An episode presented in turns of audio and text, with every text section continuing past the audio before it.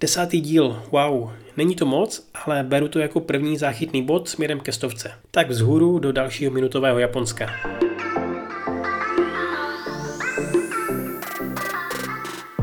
Papež František navštívil zemi vycházejícího slunce, což sice pro Japonce není až tak zásadní zpráva, ale stejně. Ocho años después del triple desastre, Japón ha demostrado cómo un pueblo Setkal se s císařem, s oběťmi nukleární katastrofy, Navštívil Nagasaki a Hirošimu a mimo jiné prohlásil, že by měl svět přehodnotit závislost na jaderné energii.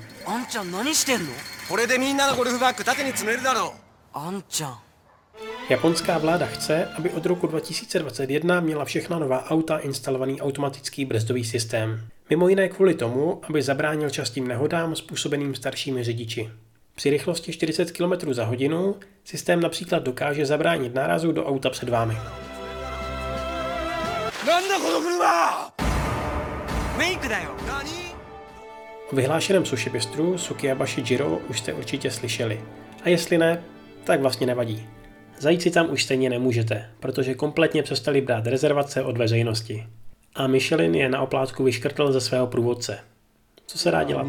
じ仕事しててこの年になって完璧だとは思っていないからね No a co jiného než sladkou tečku nakonec. Japonský KitKat je zase bohatší o jednu netradiční příchuť. Zunda Shake.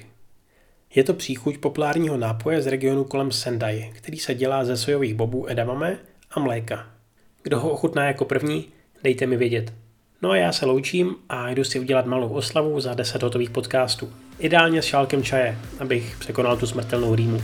Tak díky za poslech. Go have a nice day